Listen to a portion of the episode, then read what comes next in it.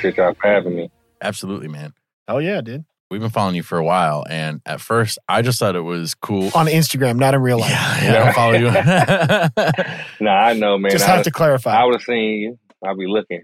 I thought it was, yeah, yeah, I know, I know. Yeah, look look behind your shoulder. I was telling my brother in law last night that I pay attention to who's driving behind me. And if somebody takes the same amount of turns as me, like four or five times in a row, I make a different turn just to double check. And he looked at me like I was paranoid. And I was like, I'm definitely not the only one who does this.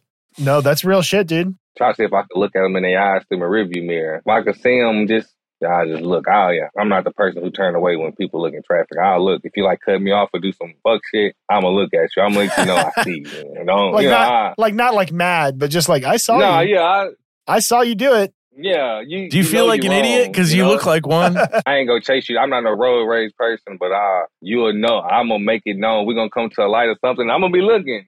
I'm gonna feel be- the judgment. Look at you. Yeah, no, I feel that that's even worse. That's worse sometimes. Like just knowing that you're judged. be like this. They be stiff. But you know, I know you feel me. Yeah, you know you was wrong.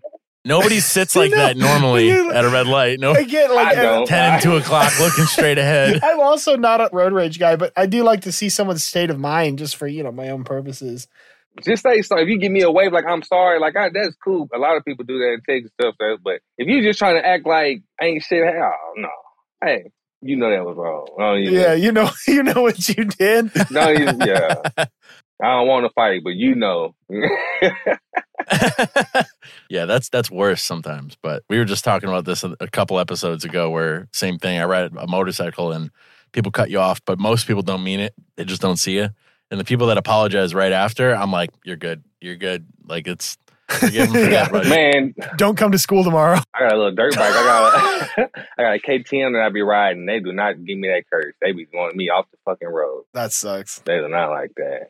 Ah, Like a dirt bike. uh huh. Well, I got 150. So they um, but you can so in Texas on the road, 35 miles and below posted, you can ride dirt bikes on the road. Most people don't know that, but That's they probably don't care because not too many people going 35 miles an hour on the road nowhere. So it'd be sucking. I be having to get straight to the field. We have these uh we have these takeover rides in Connecticut where like dudes will come out on like quads and ATVs or they're the same thing.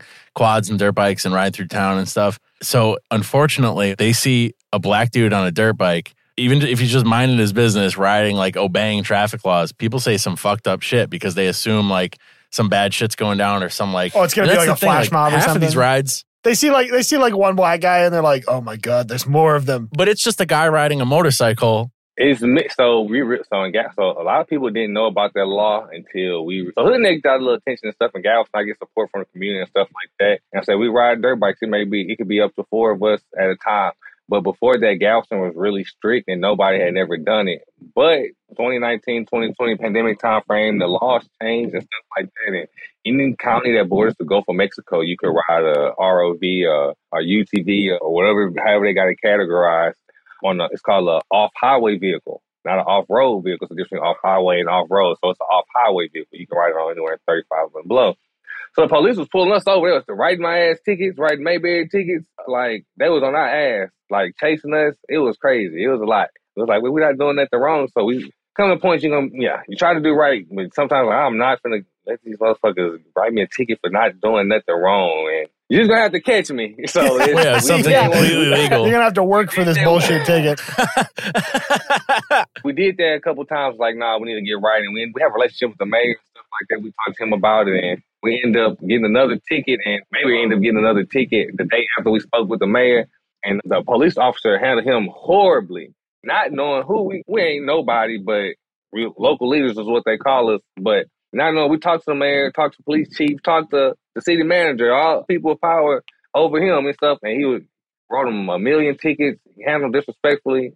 Had the when he went to court, the, the police department apologized to him, told him they sorry for how he did it and everything. It was just a lot. We had to go through so much just to be able to ride our dirt bike stuff. But now we're trying to do like how you to take over ride out. We're trying to get everybody together and like, hey, this you can do this because we'll be on the road and stuff like that. We don't do too much wheelies because it's concrete. But people are like, man, Papa Willie, uh, they the community love they love to see us. You Papa out and Wheeling. about. Yeah, they ask. you They get on ask. here and do it. They ask, can, they, can I ride? Can I ride? No, we can't. Uh, yeah.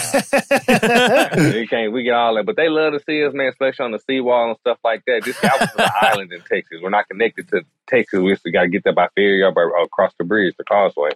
People really love to see dirt bikes and stuff going down the seawall on the beach. It's a it's a Oh, sight that's to cool. See. So it's that. a fucking vibe, you know. And they try to say what was wrong. Jordan, what he's talking about, there's not a beach at Galveston. There's like a, they've That's built it. up the road The right next to the, Yeah, yeah, we the got a seawall. seawall. We got, a, we got like a the wall is about 17 feet high to keep us from. So the worst hurricane in American history was a 1900 storm at Galveston. Killed hundreds of people. They washed away. It was to never be found. Thousands, man. It was, it was Yeah. crazy. Yeah, People were, bodies huge- were washing up uh, all up and down Texas, Oh yeah, uh huh. up and down the shore. It was horrible. Still, bigger than Katrina, everything we ever seen to this day. City of Galveston built up a wall going uh, uh, facing the Gulf of Mexico that's probably about 15, 17 feet high, going all the way down the entire stretch of the island. And the island slopes down from there. It's like a wall. It's, it's hotels, restaurants, and food. You know, it's a sight to see. It's parks, so we'll drive up and down the beach and stuff like that.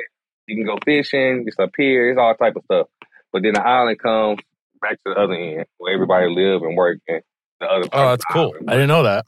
I mean, it's not cool that No, you know, know thousands of people had died to do it, but I know what you mean, but it's a, people like to see us out there on bikes and stuff, and we all about community building. And that's what we do. So we had to take a couple nails, man. I got a ticket one time from when I had a, so I got a two stroke. I had to mix my gas, and uh, I went to go cycle it around. Man, got pulled over by a sheriff.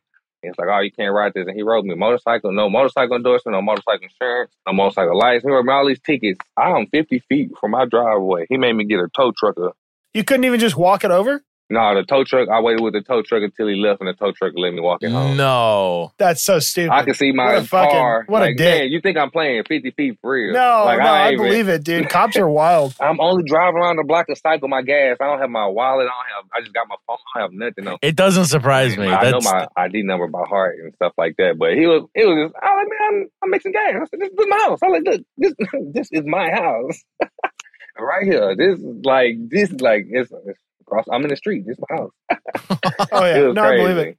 So had to take those nails and stuff like that. But now that's wild, man. I ain't stop. Yeah, I'll stop, but you better know you lost. I'm calling chief itself now. Yeah, I ain't even playing no more. Don't even you harassing me now.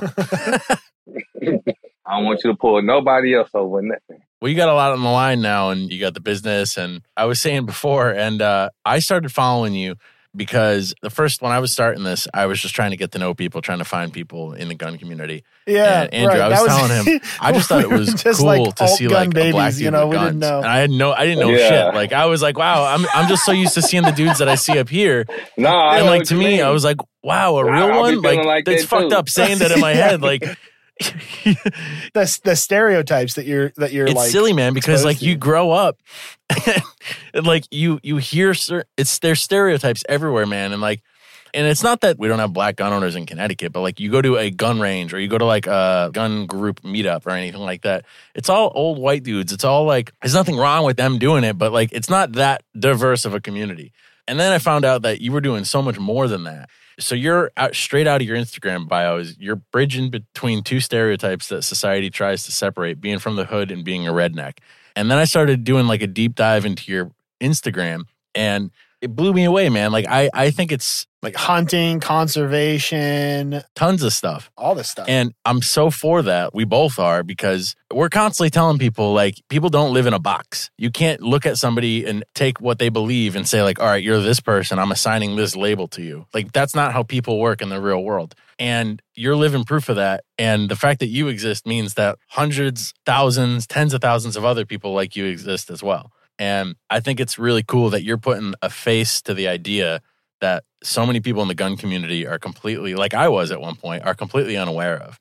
And the fact that you're doing this while building community, you're doing this while practicing conservation, homesteading, all this stuff that is just like, is rad as hell. I was like, I got to get this guy on the show. We got to talk to him, figure out what's up next, like what he's working on. So again, I appreciate you coming on, man. This is uh, it's going to be a good episode.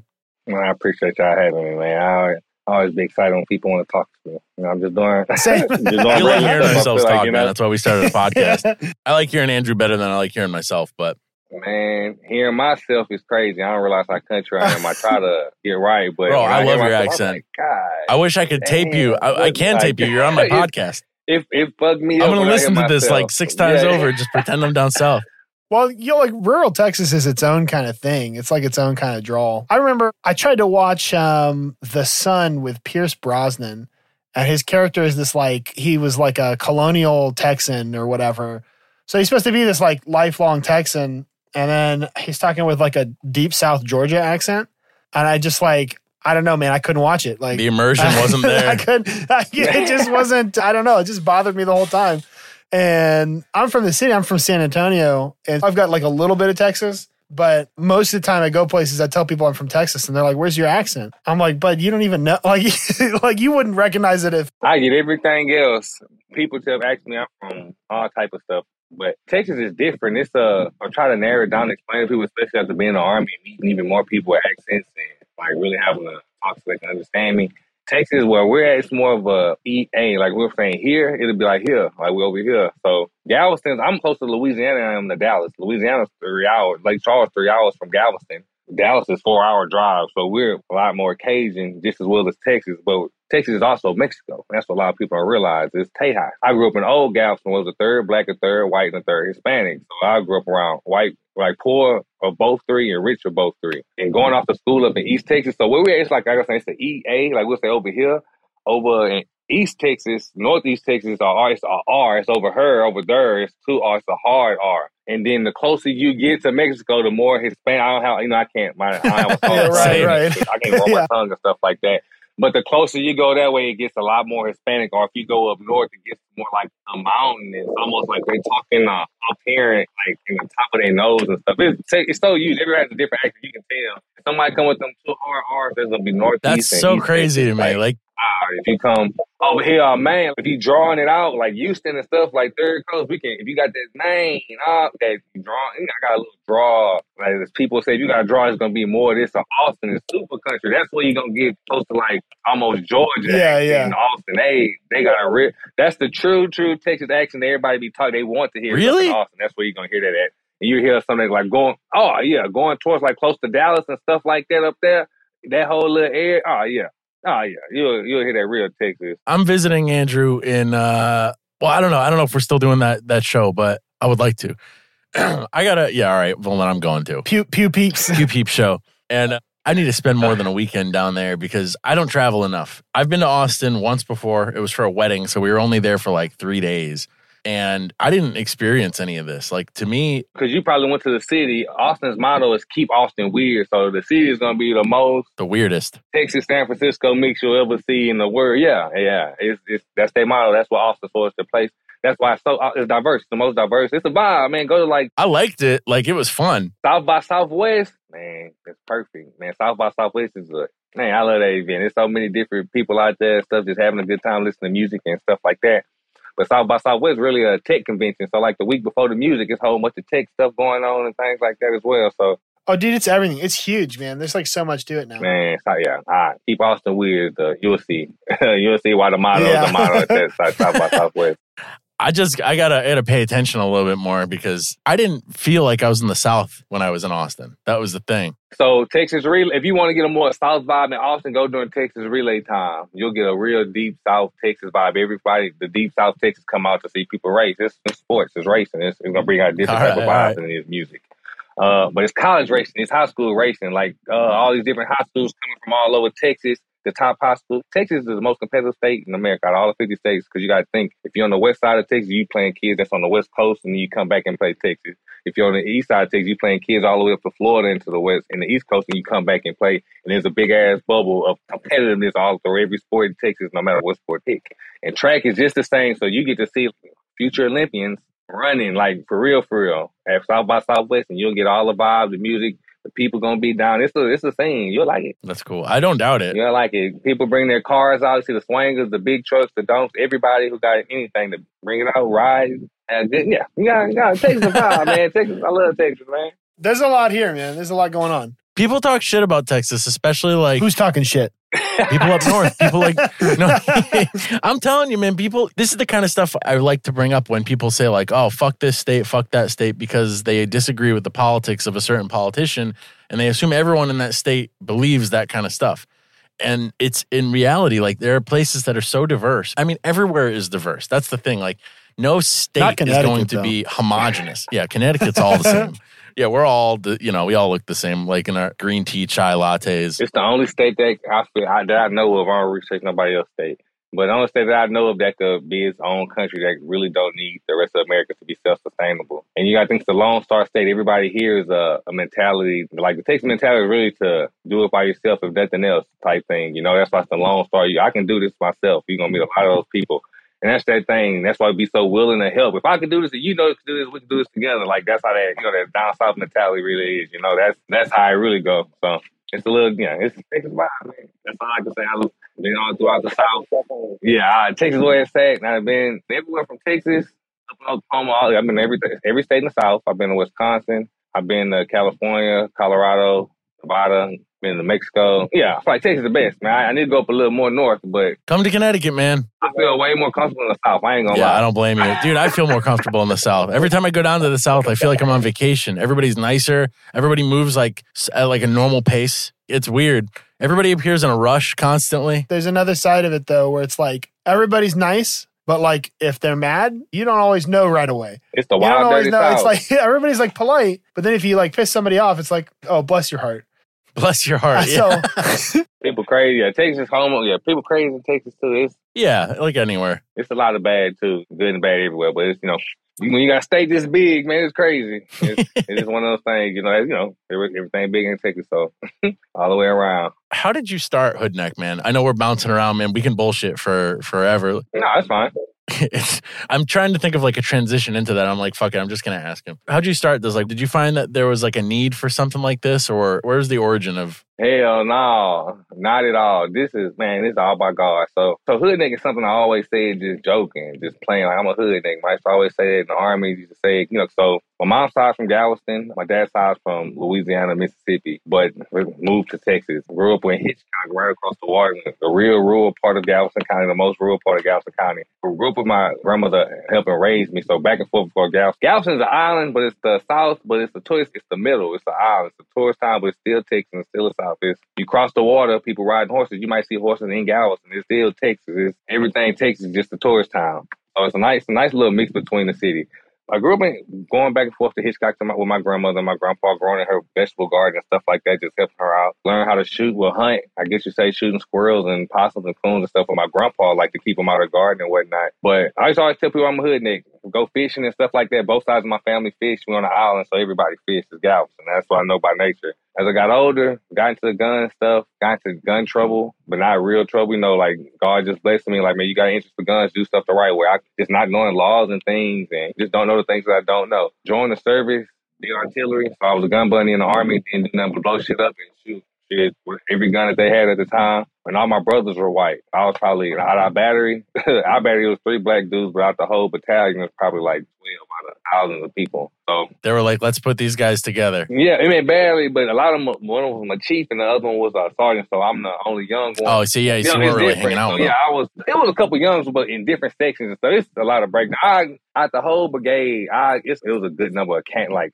13 Bravos. I won't say probably less than a third, but a decent amount because a lot of Hispanics, a lot of everywhere else, a lot of white boys and stuff like that. But all my brothers are white from Montana, Michigan, Nebraska, real white boys. Like, man, I would go hang with them. They like, I didn't drink beer till I started hanging with them and stuff like that. They drink PBRs and shit. Like, man, I miss them so much. And all my brothers, I still take. I love PBR, man. I can't lie. Man, like, that, I'm that's to tell you, my true. bros, man. I miss them so much. But Burgess was really the one, man. Him, we would go to his house and play with his guns and stuff like that, and I would get like this negative feeling, like man, I'm, I'm, I'm not. He, he would always be like, "We're not doing nothing wrong. We just breaking our guns down. We we ain't shoot shit. We just chilling. Like you know, we just put your guns out and chill. That's what we used to do."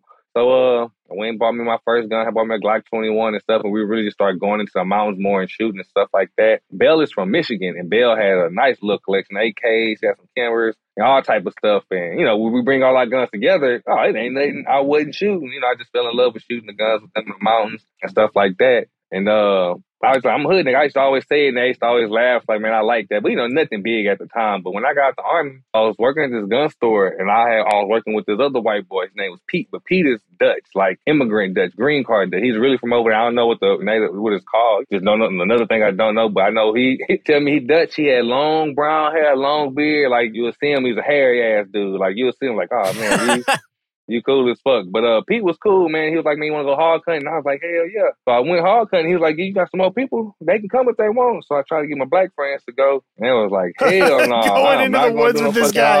No. Not at all. Yeah, for real, for real, man. This backwoods looking dude. You know, I, you know, I'm, wants- just, I'm fresh out the army, so they like, hell no, I'm not doing none of that shit going with you. No, it's, no, it's all like no, nose across the Oh board. God. So I go with Pete. We go. it's me, Pete, and Alex, and uh, we knock down the hog, and uh, I take a picture of the hog, and I post in these Facebook groups and stuff like that. The time, these black hunting groups and whatnot. And I was like, man, I just want to do hood nick shit with my friends.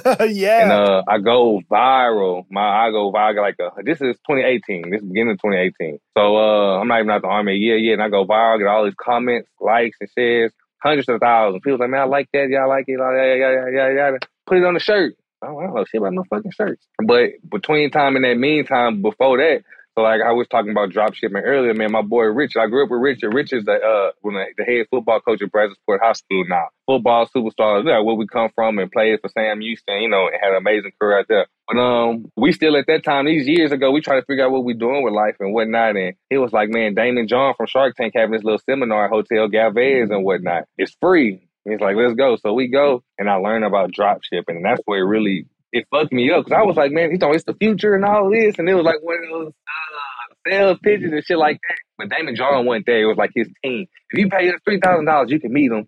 And uh, but they gave you so much free game. I, ain't- I ain't have no three thousand dollars. I was just there for the free the free game.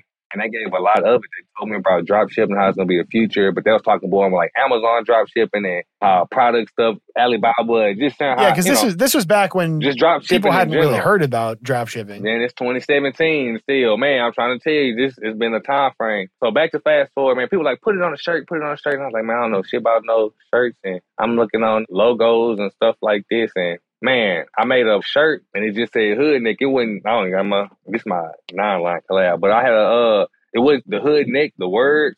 It wasn't that, it was just block letters. It wasn't that type of font. It just said hood neck. And I put it on a shirt and nobody fucking bought it. Nobody. After hundred thousand, all this shit, nobody. I don't know if I took so long or what, but it wasn't that. Nobody bought it. So I ain't trip. I ain't looking. I, I went help y'all. Y'all act for it. like you know.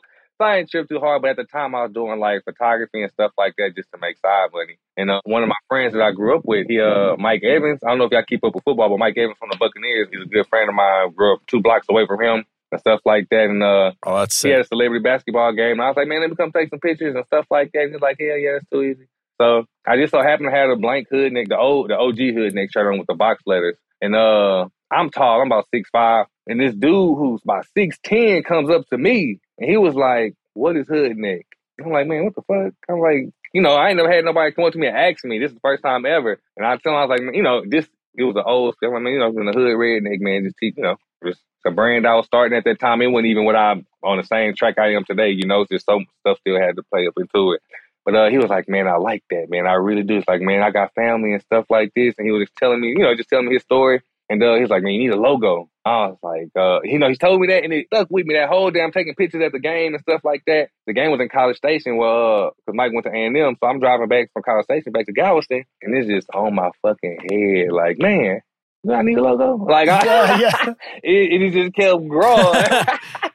and I was like, hmm. So I go home and I start. I'm looking up logos and shit. I'm broke. I'm my son just born. My son was born my last month in the army. He was born uh, May 27th. He was born. I got the army Ju- June 2017. He was born May 2017. So I'm broke, new parent. Still trying to figure out what the fuck I'm doing myself and stuff like that. Still going through my emotions, you know, decompressing from the military, and uh, just don't know what the fuck I'm gonna do. Like lost, dude, lost. I ain't had no money, nothing. Looking up these, they charge eight hundred dollars, a thousand dollars for a logo. I'm like, what the fuck? I'm like, oh, I ain't got that. So I go on Photoshop. I download a bootleg Photoshop, man. In high school, I took this class called Webmaster. Three of my four years in high school, I took it every year but my junior year. And uh, Mr. Cito, man, I never forget him. He was one of my favorite teachers, man. He taught us Photoshop. Photoshop is the exact same from my freshman year, 05, 06. It's the exact same as it was from 05 to 06 as it is now. It's just updated, more, you know, just better technology but exactly the fucking same. And I was fucking amazed. I used to get in trouble for putting his head on Brokeback Mountain pictures. I used to put his heads on all type of shit. Like I used to, man, I used to get in trouble. Like I was, a, I knew how to do my work. He taught me very how to do Photoshop. Like he was ahead of his time. Like when they was our teachers not paid enough, he's one of those teachers. Like you was teaching this shit. two thousand. I like see though, I wouldn't be here. But anyway, so I downloaded bootleg Photoshop. It's still the same. I got this image of the logo in my head. I was like, man, I need some hood neck gotta be separate. I was like, man, it gotta gotta hit. So I'm like, man, I need bricks, something tough, hard, gritty. And I just started finding all these different fonts and stuff, and I just started putting on Photoshop and started just finding different shit that fit. And I was like, for the redneck, I was like, man, what make me think redneck? I'm thinking NASCAR, rally car, race car, fast. I'm hauling ass. Like, you know, I'm the neck part, I had to find a font that fitted like tear wear. Like it was hard. I had to really brain fucking search. And then I put it together and I sat back like it was like some I was like, man, I think this is it. Like it was like a fucking eureka moment. I swear to God, I was on Photoshop.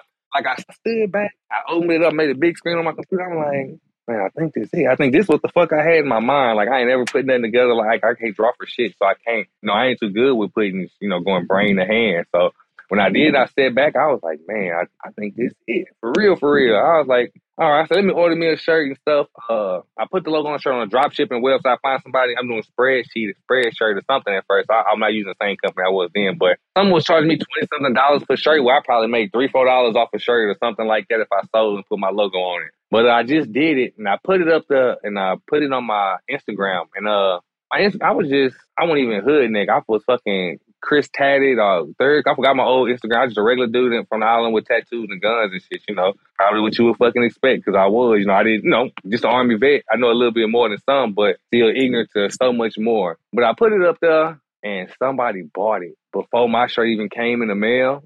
Somebody bought a shirt, but it was while I was asleep. And when I woke up, I was like, what the fuck? Somebody bought a shirt? I was like, who I and it was somebody I, I didn't know, still don't know to that person I never met, never talked to, nothing.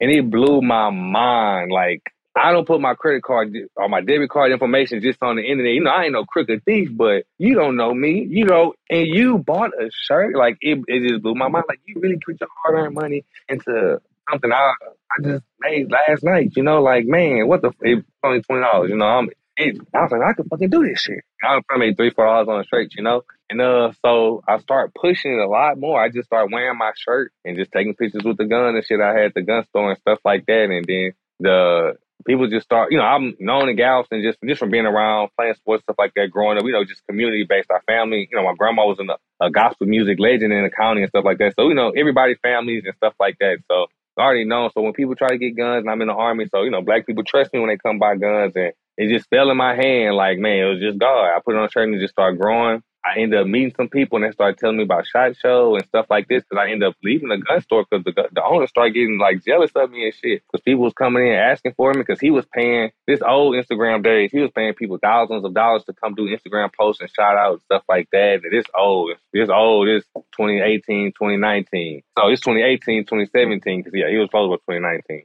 But uh, people was coming in and asking for me. Man, I like hood nigga. They want me to sell him a gun and shit like that because he was he had like an antique and stuff. I'm me all the time. I don't do the show shit. I feel like I'm a character, just being myself. You, you like me, you like me. Don't, you don't. Different strokes with different folks, and this ain't the stroke. So it was just one of them things. And people start fucking with me, and I, he started getting jealous. And see, he started sending me home. Started doing all type of weird shit. So I just like, man, fuck it. It was just I was going through shit with my lady and my son and shit. I was like, I need to figure out something. I was just going fishing every fucking day. I was going to Coast Guard base to a nice little spot because only vets could get on, so they never nobody there. Every morning, crack of dawn. Soon as the sun rise to sunset, you could fish. As soon as the sun come up, they open the gate. I was first one the gate every morning, just fishing, just really thinking and processing shit. And every in the meantime, I'm probably getting one sale a week, like one person. I'm like, man, I got two. Like it's you know, this ain't no big spare. I'm not even thinking like this life changing shit or nothing. Like nothing. I'm not thinking. It's just cool side hustle type shit, you know. It ain't no real money. it ain't no money. It's I'm really making four. It sounds crazy. But I'm really making four dollars a shirt, like for real, for real. Selling for twenty dollars. Times are so different. Just think about drop shipping. Times are so different. They just tax out the ass for shirts.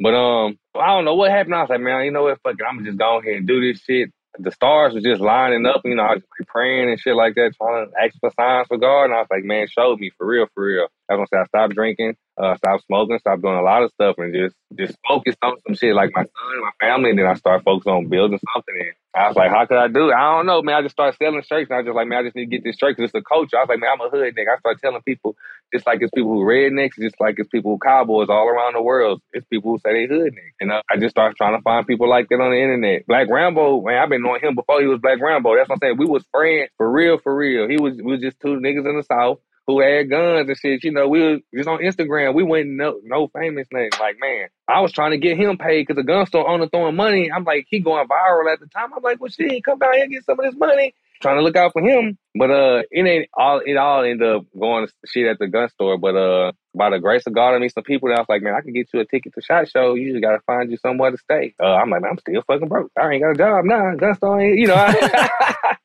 I'm broke. I got you know my little VA stuff at the time and shit. I was like, man, it's going to my son. I'm paying bills. I ain't got. I'm broke, man. For real, for real. I ain't got nothing. I'm check to check. So uh, somebody was like, man, I get you a ticket. You ain't just got to get it. I was like, man, I ain't, I ain't gonna get that. I ain't. I gotta get a room, man. I was like, I ain't got it, so I ain't stressing it. Somebody hit me up was like, hey, like what you doing, man? Got an Airbnb. Make you stay on the couch. I'm like, huh?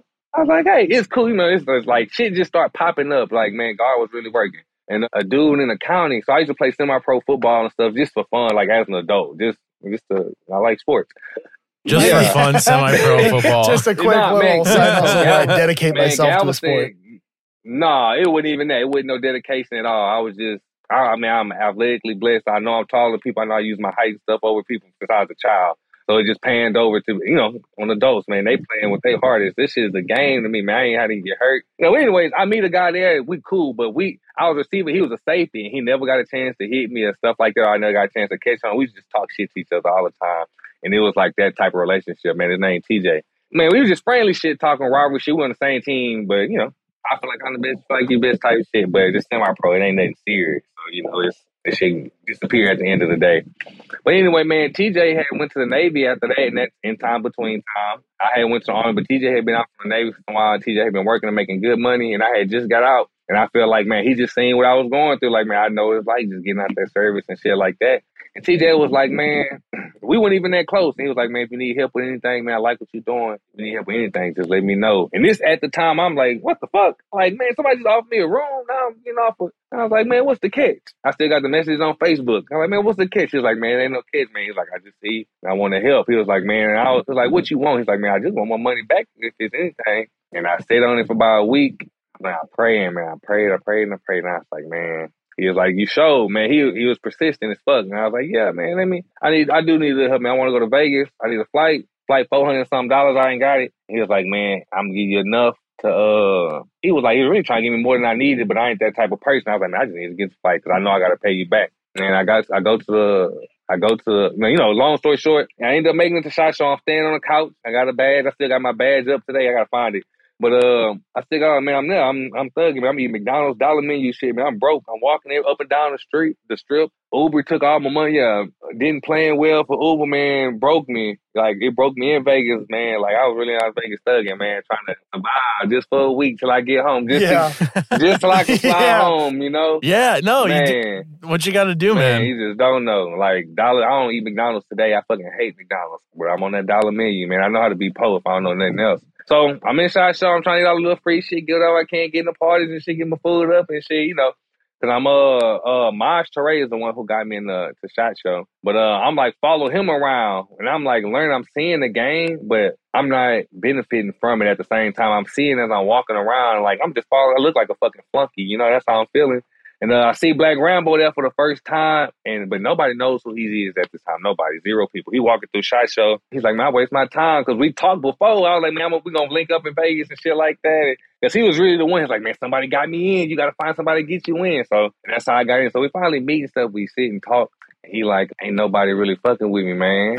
he was like, man, he was like, they don't want anything to do. Oh, nobody know who I am. He probably had a hundred k at this time. He's like, don't nobody know who I am. Uh, followers, hundred thousand followers. Yeah, nobody. But his demographic. I'm like, we sitting there working. I say, man, I say, all your demographic under eighteen. I said they can't buy guns yet, and they black. And we the only ten black people here?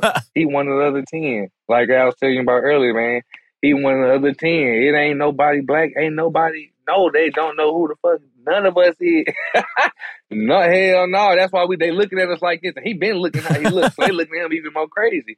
But I know million people who look like him. You know, it's so we see. I'm like, man, you got to do different. So I'm. We, he'll tell you. He give me. That's why we still close. He give me a lot of love and shit to the day. He'll tell people everything. Like, man, you got to do it different. I said they finna turn 18. I said you got to get them and turn them positive before they can be negative. So you got to give them some legal, be safe, be smart, be responsible, do some shit. And then and that's exactly what happened. Started doing the stay safe, stay legal shit.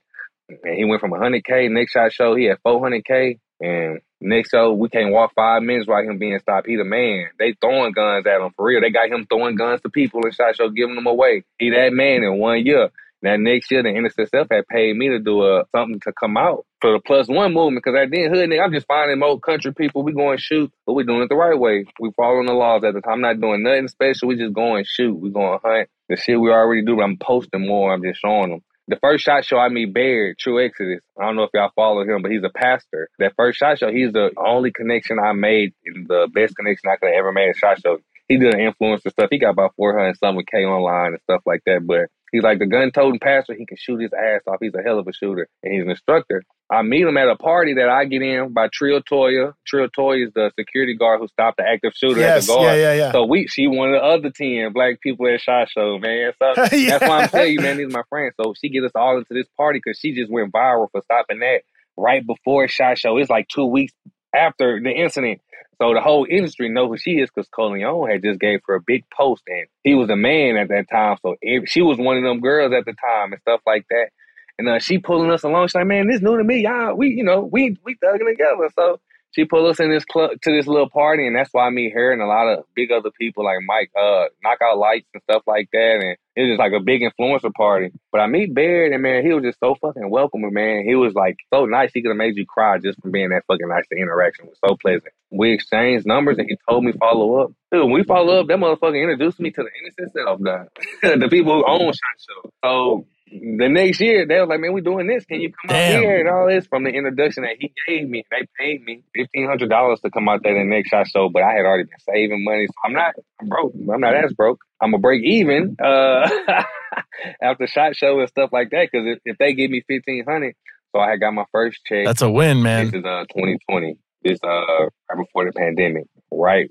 This is right before the pandemic. I'm already thinking like what I want to do with HoodNeck, man. I'm thinking I was like, man, I'm gonna get this check and uh I'm gonna go nonprofit, man. LLC was cool, but I was like, I want to educate, you know, you know, I want to be on the, safety side. I don't you know. that kind of jives with the NSSF, right? Because that's what they're all about is education, safety. And I saw the lack of the need because, like I say, man, it's been so many times. I've been playing with guns my entire life, man. I used to sneak into my great grandma's old room and look under her bed and play with her my great grandfather's old guns. Like guns is something. That's, and I know bad stuff. Like I've been a lot of just don't know the things I don't know, but I knew. My family didn't. I used to tell them I used to ask for BB guns. I used to get in trouble with them BB guns. I used to ask for paintball, all type of stuff. My whole childhood, I, I was just infatuated with them, going to the range and shooting guns my I had different friends who parents shot guns, so I would go to their house and go shoot guns, and I'd tell my parents and shit. You know, I would just love guns. I got in trouble. I stole my grandpa gun, and I, all just type of little bad stuff. You knew Chris was gonna do something with guns, and I just knew I was only doing those things because I didn't know better at that time. You know, I just don't know the things you don't know.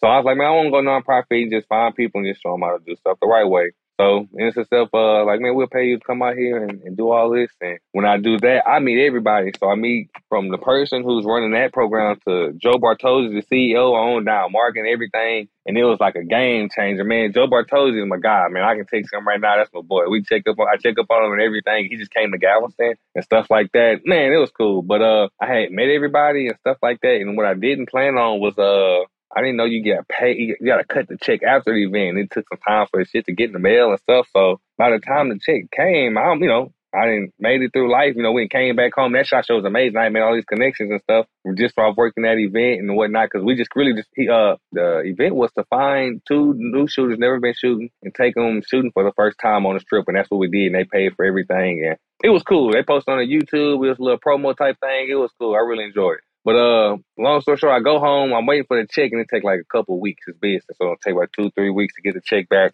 So I'm thinking I'm gonna have that money, but I don't. So I gotta figure out how to figure it out. So when I do get it, I got a fifteen hundred dollar check. And I'm like, man, what the fuck do I do to make myself legit business? Because it was fucking, it was made out to Chris Hoodneck. Who the fuck is Chris Hoodneck? My name is Chris Allen. My like, you know, I'm like, man. Chris, I can't cash this. I can't cash this. check. Nigga check out from some, you know, some social media stuff. Really, I can't even cash this motherfucker to, to do nothing with. I had it was so man, it was a That's hassle. funny, man. But uh, I ended up getting it cashed, and like I say, I mean, I wasn't struggling for money at the time. The pandemic had just fucking hit. Well, it was starting. It was still early pandemic.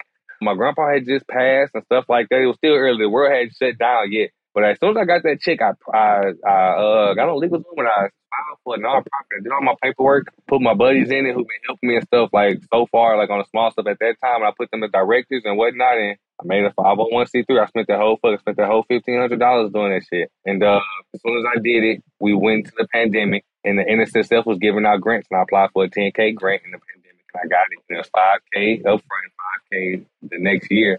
I spent 5K taking people hunting, teaching them how to hunt, and just started going up. And I was like, man, what the fuck? My That's shirt so Dude, that's so everything fucking lit selling to get get paid to take you know. people hunting. like that's what it was for. The grant was like, you know, I started learning about, start educating myself on nonprofits and stuff like that. And the grant, I was like, man, I want to take people who have never been hunting. It's, that's what they want you to do. It's grants for specifically for that shit. Like you would That's never so be like, cool. hey, I want you to go find ten urban city kids who never been hunting and take them. What? That's easy. That's everybody I know. Like that's. It was like a like another light bulb. Like, man, I'm supposed to be this one. I'm supposed to be teaching my community. I, I, I'm supposed Yeah, to right. be serving my community. Like This I is know my what calling. I'm doing now. You know. So That's cool as hell. Man, You wanna pay I- me to do this? I want, you know, I don't pay myself. You know, I started, I got my VA stuff up. I finally got the hundred, so I'm just living off my army stuff now. And I still don't pay myself. I still don't pay myself. Everything we do is going to to the nonprofit. Like I'm not paying myself until we own a property and we can generate our own income, so I could sustain it. paying more people, paying the staff. You know, I want to just pay myself. I need help. I want to pay everybody. But yeah, so that just one thing led to another. But I was getting like before all that, Valethia on Instagram, she had gave me like a real big. Uh, she was like one of the first people I reached out to. This was before the shot show and all that stuff. I had reached out to her. I was like, man, can I send you a shirt? And she was like, man, I love that shit. She was like, that's badass. She told me straight up. She put that shit on and she put out a video. And I was like, what the fuck? Like, I don't just, you know, I'm just showing love. I want her to wear it. I'm not thinking Instagram pro on. Like, I'm not thinking like the business side of it at all.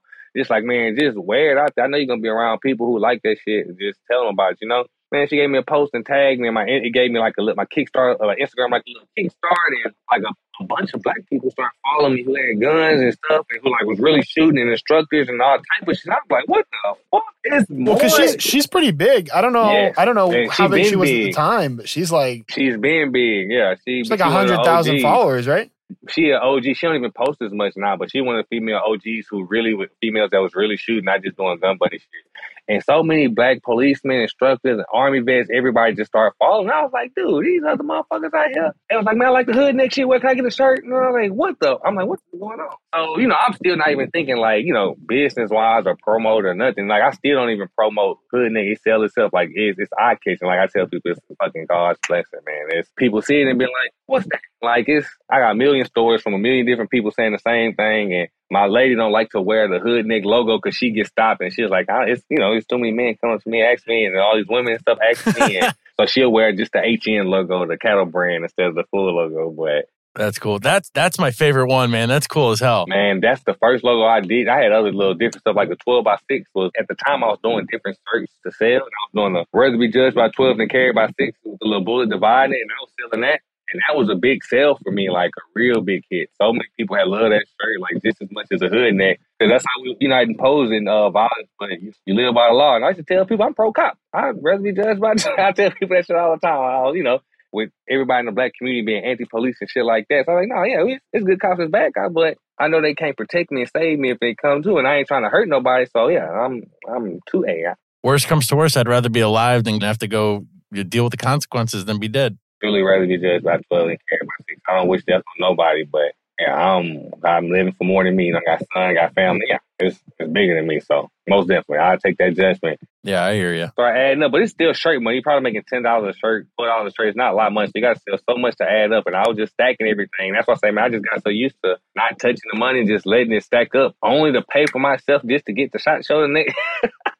like I sell Yeah, enough shirts yeah. all enough shirts all year just to get the shot show to have a room and fight and some food, just to have to do it all over again, but just make a little bit more this time and stuff and so on and so on. And Right, right, exactly. I found once I did 501c3 stuff, I just started applying for grants and just I really stopped applying for grants because it's so hard and I don't know nothing about grant writing. Like you know, I'm the furthest thing from a grant writer. I, i I'm still trying to learn how to talk English, so just trying to find people who can help us with stuff and things like that. So we would just sell money and we would just you know fundraise and get donations and things like that, and that's what's been a big help and. It's just been growing. I started fundraising for property in 2021. I went to SHOT Show and I was like, man, had a business plan, had got a hell of a business plan drafted. What I'm trying to do, a hood neck organization, need investors, trying to get these gun companies. Went to like, everybody you can think of with a briefcase, all my like a portfolio type shit. Talk to everybody you can think of nobody fucking with me.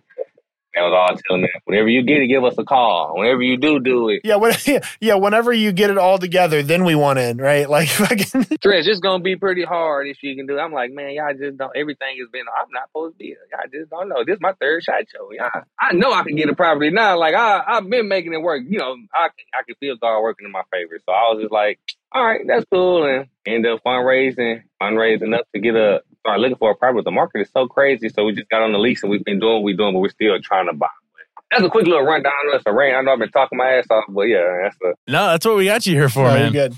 that's really how HoodNeck all got started. You guys have an office. You have a building. Are you doing more fundraising, or you have you stopped kind of worrying about grants right now? Hell no, we still got a lot. We're worried about a lot of stuff. I got a, uh, another Zoom call with a grant writer and stuff. We're trying to get somebody to help us write these grants. And we don't have an office, but we have a building. We got a 12 by 30 shed that we put up. So we got a 15 acre property. What we're trying to create a, a triple F facility, is what I call it, fish farm and firearm. So um, we got a range on it. We got a little 30 by 50 yard range, uh, outdoor range. Just dug a pond on it. Uh, we're gonna fill a pond. We're gonna put catfish in there. We're gonna put an archery range on the property as well Oh my god, that's so cool. and also a trap shooting range. So you'll be able to learn everything, learn the shooting sports as well. You can go medal for shooting. Just don't know the things you don't know. You know, basketball ain't the only way you can get a gold medal. You can pick up one of these pistols. This is gonna be around Galveston. No, it's in Brazoria. I probably we were doing it right now. It's in Brazoria. We're almost up and running. I was up there today. We had made a pond just a little bit bigger and had a you know, level out the foundation on the property in the front so we can grow stuff. We just got a lot of good soil and whatnot. But we're on 15 acres, man. We got a water well, a solar well. We're teach kids about solar energy, water energy, all type of stuff. Uh, finna get in the agriculture business. Been working with some people from Prairie A&M, the local HBCU, and also been doing some. I've been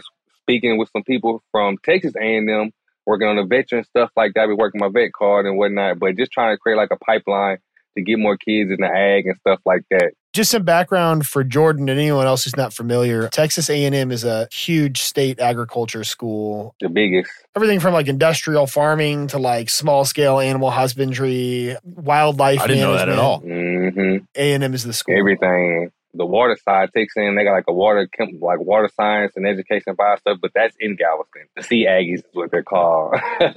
It's the Aggies versus the Longhorns, which is the the more traditional University of Texas. So it's always UT versus A&M. But uh, PV is, is the Buckle Black College University. and That's the sister school to A&M. That's the sister school. So it's trying to carry a, pop, a pipeline into getting both schools. You can go to Texas A&M because they run the ag world in Texas. Or you can go HBCU and PV is amazing agriculture and uh, mechanics school. Math, I don't know what the M stands for, but you know what the A stands for. It's an amazing school for ag, you know, and that's what I'm focused on. And we've been talking to Dr. Parks, who's the agriculture business doctor there. He's been mentoring us and stuff like that. You're just trying to get it up and getting this FFA stuff and getting these 4-H programs and whatnot with these kids and adults as well. And And once you're hooked into that pipeline, you know, the 4 H and the university and all that stuff, I, I feel like that's going to build a lot of momentum for you guys. We blessed. Like that's all I can explain it as. We blessed, and we just keep trying to do good, and you know, just try to draw apart, put put out good karma, and just hope we'll get some good karma back. And it seems like that's what we've been getting. And keep putting out more good, you know, more good karma.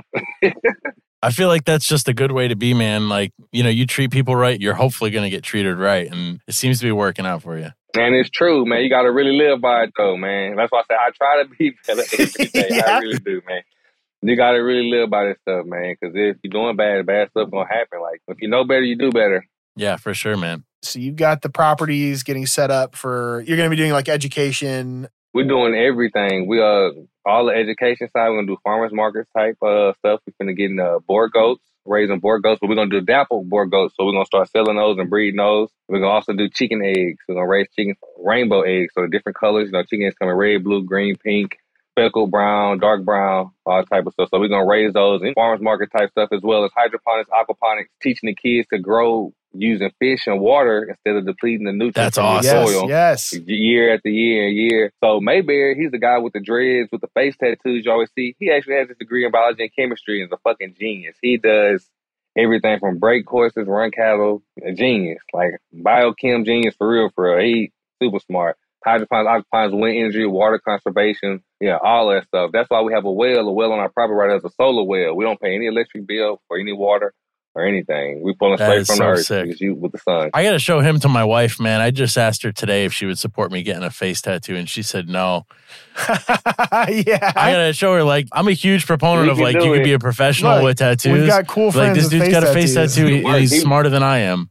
He used to work for the school district. He worked. He was educated. Times are changing. You man. just can't judge people, I man. try not for real, to. for real. Like uh, I always tell people, I was like, man, when I got into it, like, man, I used to look for people with guns and on the internet and stuff. And Colion was the only black guy with guns, but I'm no fucking lawyer, and I'm the furthest thing from it. So it was like Black Rambo was like, I know more people with face tats and dreads and wigs than I do that as lawyers. Like, y'all, it's a whole different relatability. You know, I got family who got face tats. I got family who got gold. My great grandmother had gold That's teeth. Like my awesome. pastor has gold teeth. It's a whole different. It's different. You know, it's like this not nothing abnormal because they got a. No, it's, it's just different. You know, I just able People are weird and, like, uh, you know, draw conclusions because of, like, 80s and 90s stereotypes. You'll never know. And, and You'll never know who. Yeah, who, no, man. you don't know. You It's don't know. Crazy. perfect example. What's that? Dolph Lundgren. He's got like double PhDs in like nuclear physics. The dude who played the uh, the Russian in Rambo. If he dies, he dies. Yeah, he's like a legit damn. scientist. And you tell people that, and people are like, "I had no idea." He just looks like some like oafy big, big dude. He just found out he Man. made more money in Yeah, film. That's Seriously. what happened. We, we had gotten invited to the R three symposium uh, in Oklahoma uh, about last not this year but last year. We were just talking to different organizations like the U.S. Wildlife Departments of different state organizations, and we're talking to Alabama Parks and Wildlife. And it's like, man, we got a biologist and yada yada yada. And like kind of like bragging and shit. I'm like, and it clicked. I said, I got a biologist too. I'm like, he got his degree. I'm like, he's certified. That all biologist ain't nothing new. He probably more hands-on experience than yours because he, I've seen him drive around. So maybe he's a hood nigga for real. He, he got a truck now, but he's have a Camaro. He used to grow watermelons in his Camaro. He used to put the seedlings and stuff like that in the front. He would water them and put his tray in his windshield. He would grow watermelons. He had a banana tree in there. He had a, What? man, maybe he had all type of stuff. He had a saddle from his horses in the back of his truck. All type of stuff in his, in his Camaro. Like we grow totally different down here. You, I had to beg him to get a truck. I was like, man, I need to get a truck out here, man. Get a Camaro when we rich, man. We can get some money one day. I need to get a truck. We to this shit around. That's Yeah. awesome. But yeah, you will never know, man. They're like, oh, what? Yeah, he got face tattoos and all this, and it. Highly educated, smarter than you and I. I'm so. That's what. I'm saying. I mean, I'm, I'm not a, the- I don't set a high bar, but that's that's uh I laugh because like I, I'm a firefighter, man. Like I just I just put wet Aw, stuff man, on hot stuff. But like I had to reteach myself math to pass the test. Like I had to take Khan Academy on my Xbox to relearn division and multiplication. Was, like Oh, Dude, it no. was that was on my list. No. Coming out the army, man, fireman. I was like, man, I gotta figure this shit out. That was that was on my list. I was really, I got a cousin who's a fireman as well, and I was talking to him by his department. He's like, I make more money doing my side job. I was like, man, have a side job. I just want to do something, and that's it.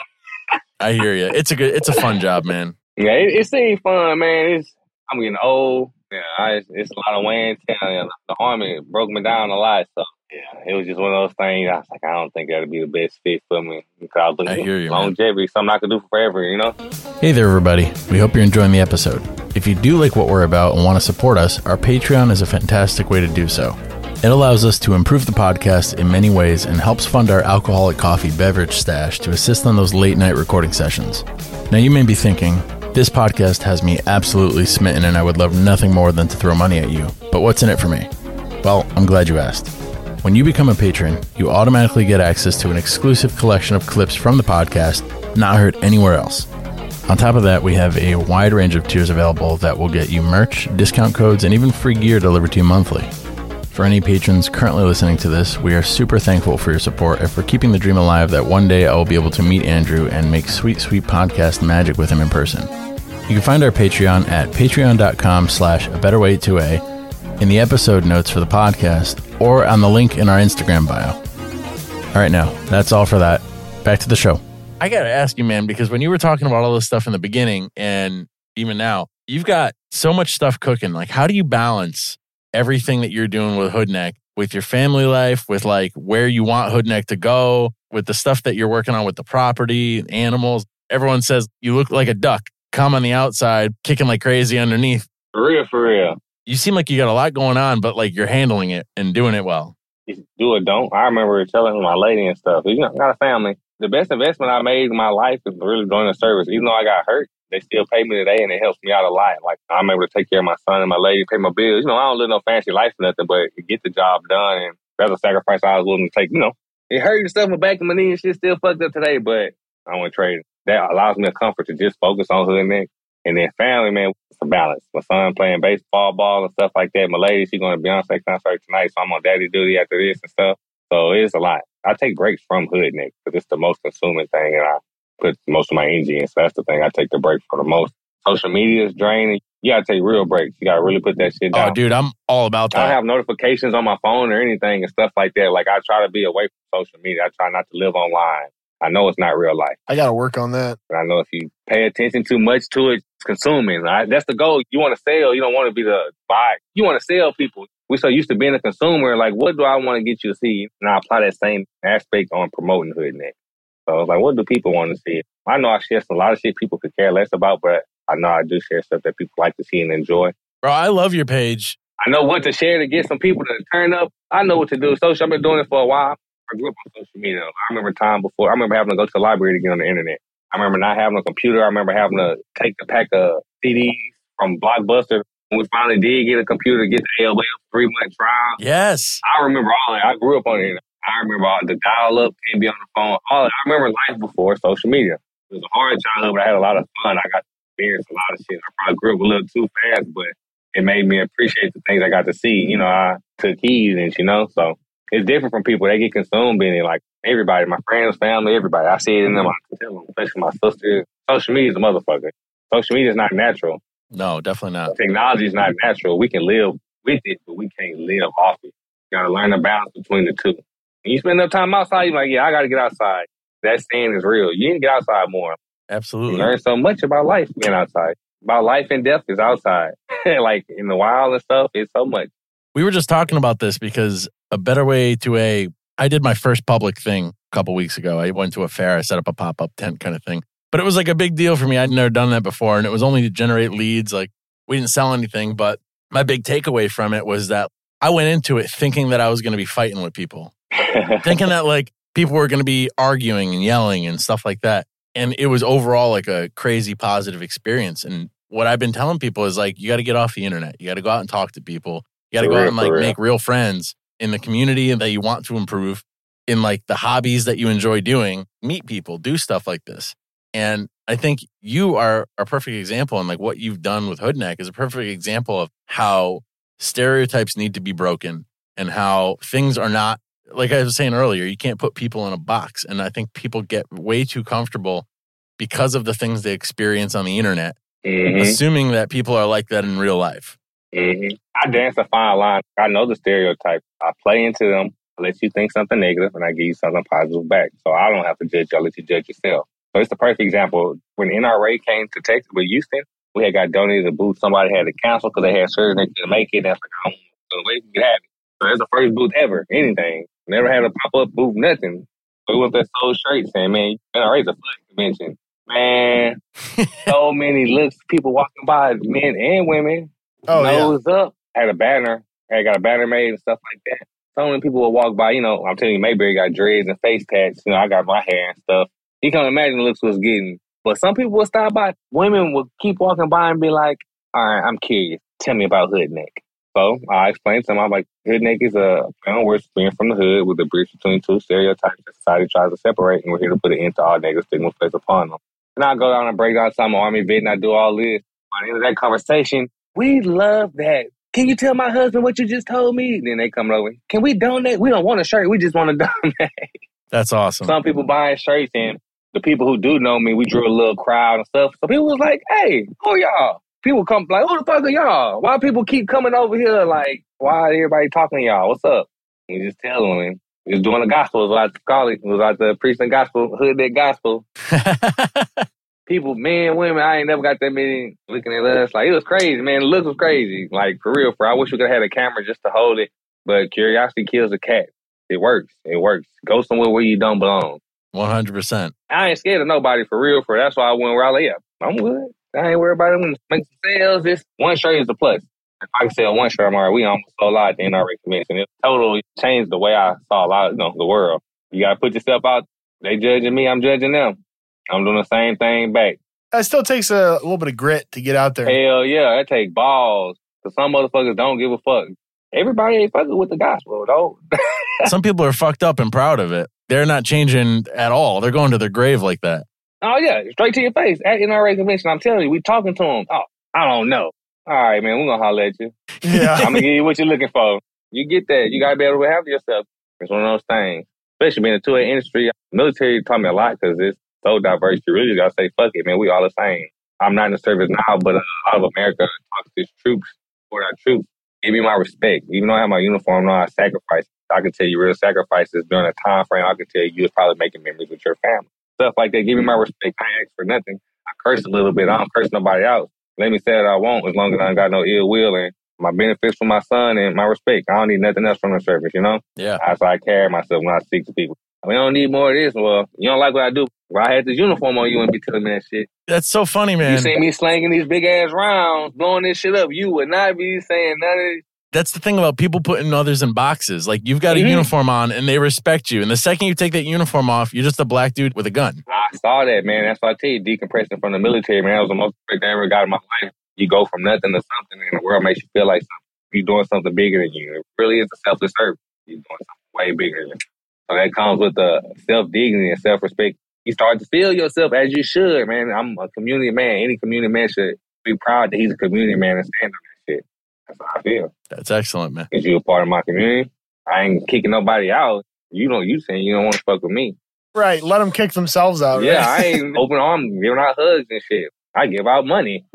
yeah, we buy Christmas gifts and I spend more money on other people's kids than I do for mine for Christmas. We spend so much money on books and backpacks and stuff, school drives. We've been doing that three years in a row. Fourth year was this year, and we got to help out in Atlanta with a Black Men Build group passing out backpacks. So that was big for us. So we got That's to cool. two backpack drives in two different states. Yeah. Trying to do a turkey drive this year for Thanksgiving. Hopefully, we can do another even bigger Christmas drive this year. So you know, you can kiss my ass if you don't like what I'm doing. you know, yeah. fuck you. That's a great attitude to have, man, because you know, you're gonna have salty people regardless of whether you're succeeding or failing. So when you're doing your thing, you might as well just concentrate on you. Keep your head down, yeah. steam forward, and they're gonna be there regardless of whether you win or lose. And they're not gonna support you when you win. Mhm. So fuck them. For real, for real. That's why I tell some people not trying to do stuff in the industry. I say, man, you know, you would be a fool to think everybody's gonna like what you're doing. So if you know that from the beginning, you shouldn't have any expectations. You should, oh, that's just don't fuck with me. That's normal. Cool. On to the next. Same thing. That's how I handle these companies and stuff. I know HoodNeck is not uh line with everybody's 2A, even though I'm super 2A and I'm not doing nothing wrong. I don't align with everybody's shit. They tell me no what to know every year. SHOT Show I go. And I try and I try and I try, I try and I try. And they tell me no. They're like, yeah. And then they tell me no.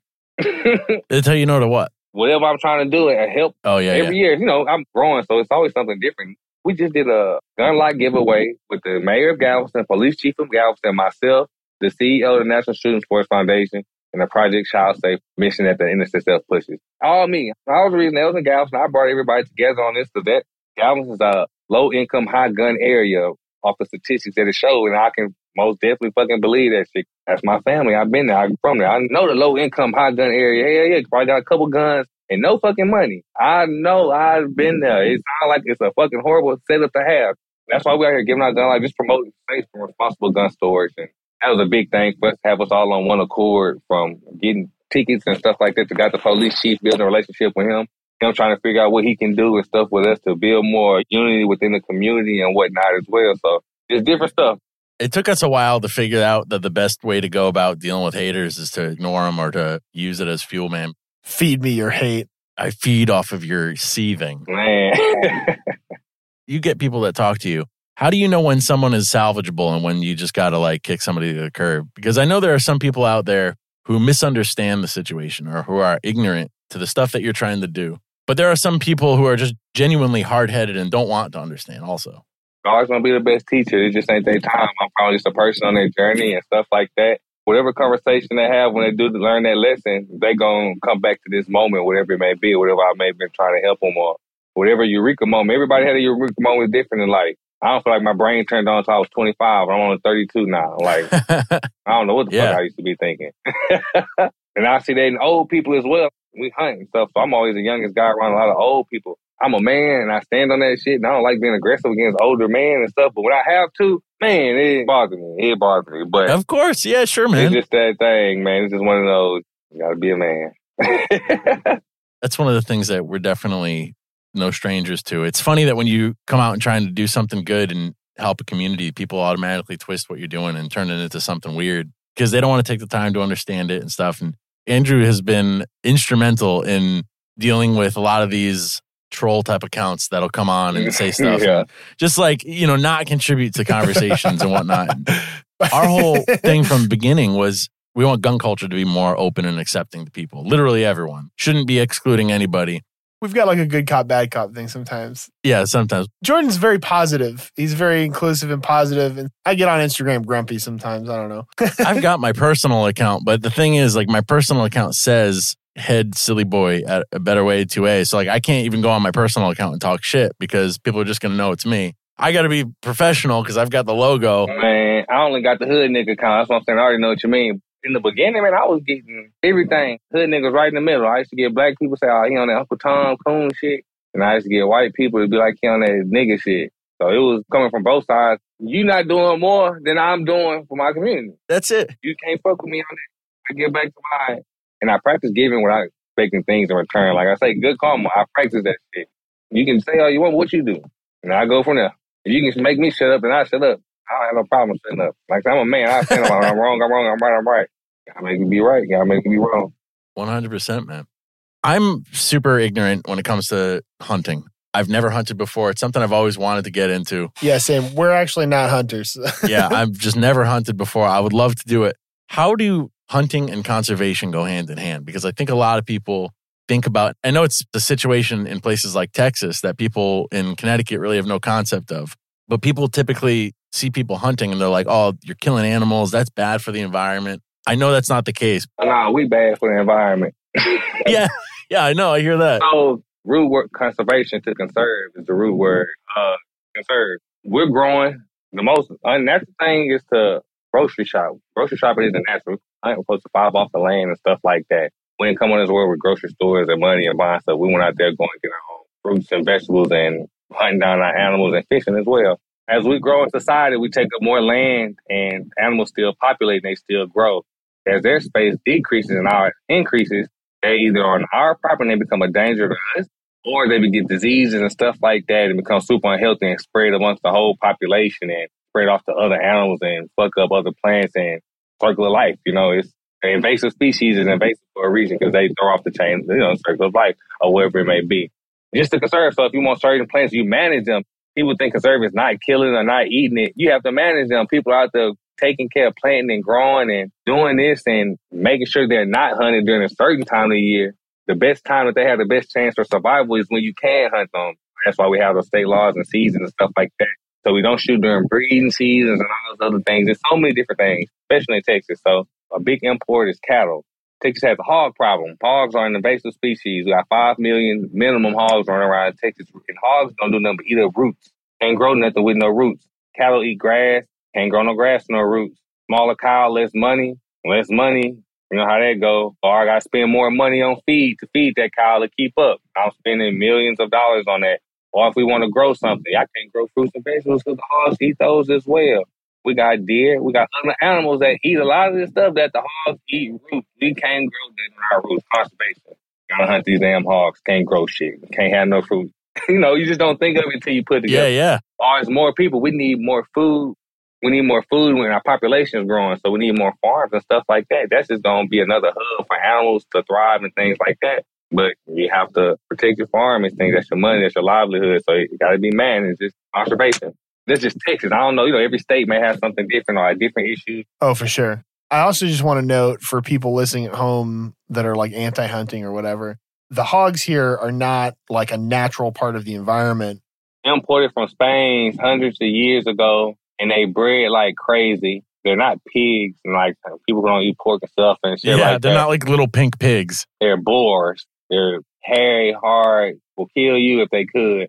Hundreds of pounds, 300, 400 pounds. You hear stories about people who kill a thousand pound pigs, all type of stuff. That's the other thing too is they can interbreed with your livestock pigs, Uh huh. ruin your sort of genetic pool. Exactly. And they out here tearing up. You get a whole herd of sows pregnant with wild hog children instead of the actual valuable livestock that you want. And I feel like they can have up to 12 babies every three months, if I'm not mistaken, and they human chicks. That's insane. I've heard that. So you got this pig mouth. It's too many. Big man. I always say chicken mouth. We do chicken mouth, goat mouth. That's pig mouth. Yeah. Chicken math is when your wife starts bringing home chickens and lies to you about how many she has. You ask her how many chickens you got, and she's like, "Oh, like 10. And You look outside and you see like thirty chickens. That's chicken math. That's a thing. Yeah, chicken mouth. Yeah.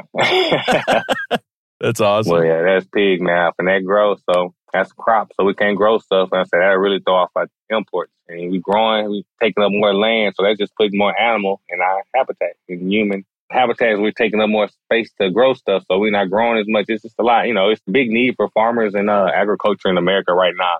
The U.S. to say the average farmer is 66 and he's retiring within the next five years. And the average hunter is 55 and he'll be done hunting within the next five years. And their generation isn't passing on. Their children don't want to do it. As I say, our tax dollars from hunting and 2A, everything gun related goes to the agriculture and conservation. Ammo, all that stuff goes to ag if you didn't know. So that tax that you pay on everything 2A related goes to agriculture and conservation. That's what funds our agriculture and conservation. That's why 2A is so important because that tax.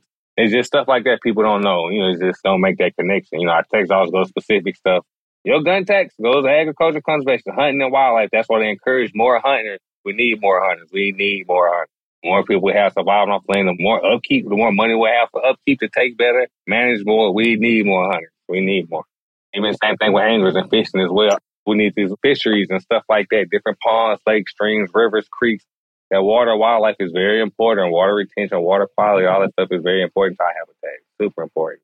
Our tax dollars going. So that's what we fishing apparel, all that stuff, fishing line fencing, all that's going right on the ag.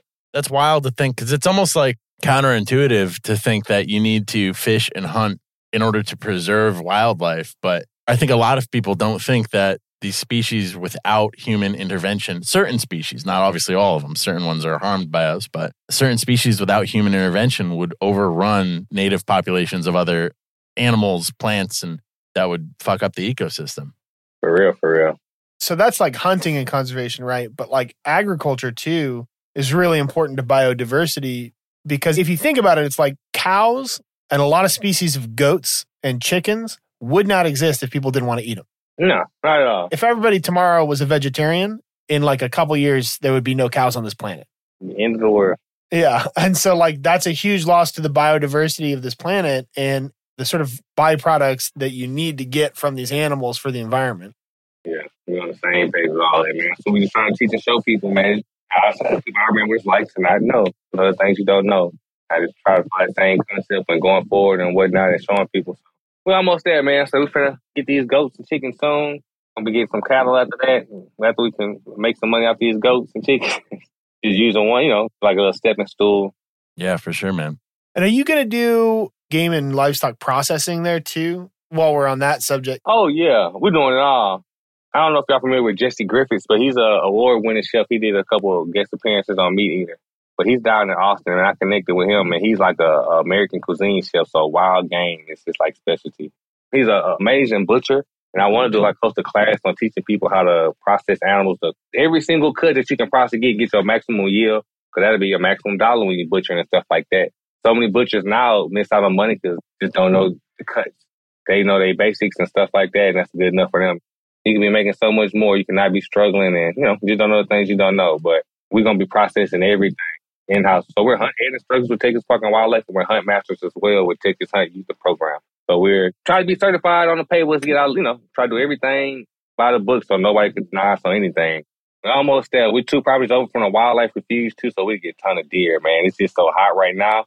We dug this pond, we ain't filled it up yet. We're just hoping for a rain so to let the ground settle a little bit more.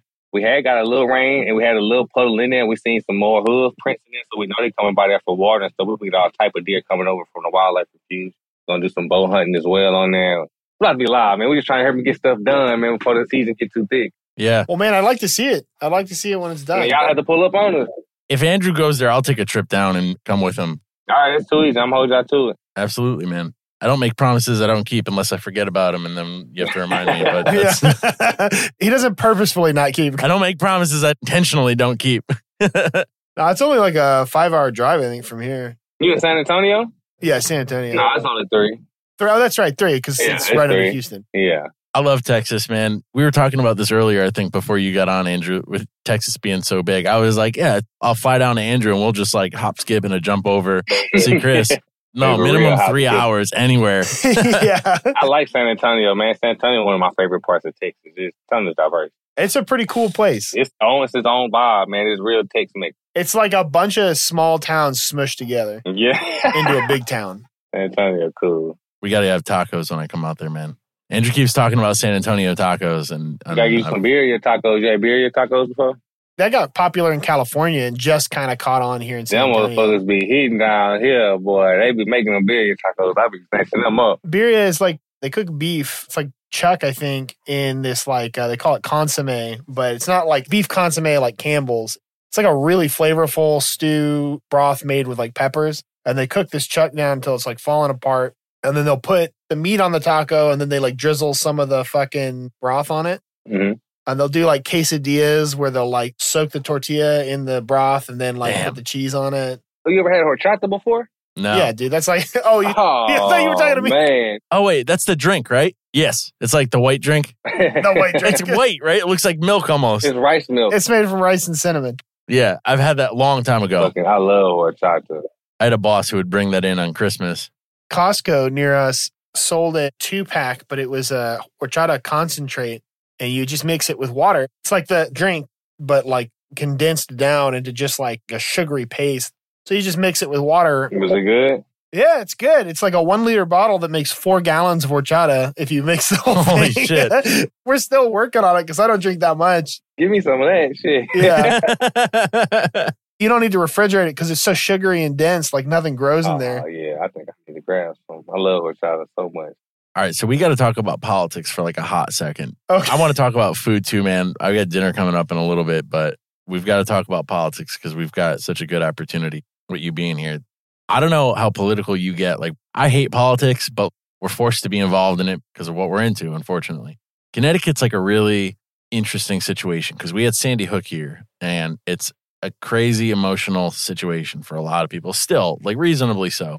But you get a lot of people who have never been confronted with violence in their lives. Sandy Hook happened and they feel connected to it, but have never had to think about defending themselves before. So to them, passing anti gun legislation is like a simple choice because to them, again, doing so would protect children. We know that's not the case. That's not how it works.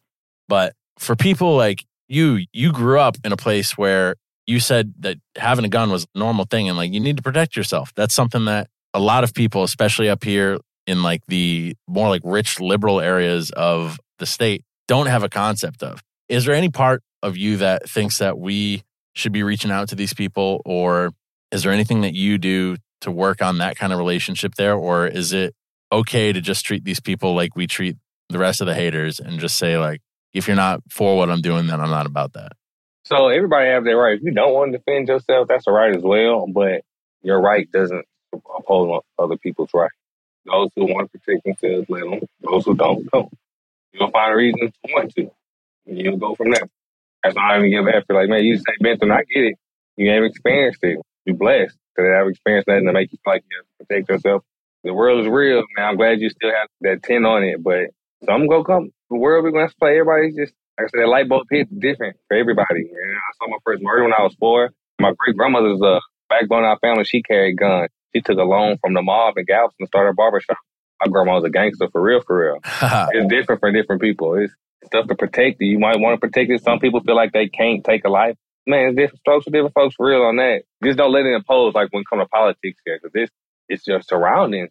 Texas is different, man. You know, Texas is a big place. That's what I'm saying. It's always stuff going on. Even if you in a nice area, it's something. You know, people take. We live in a world of good and bad. It's life, man. People forget that. Don't stop me from protecting mine. You're born with that right. It's the inalienable rights, self-preservation.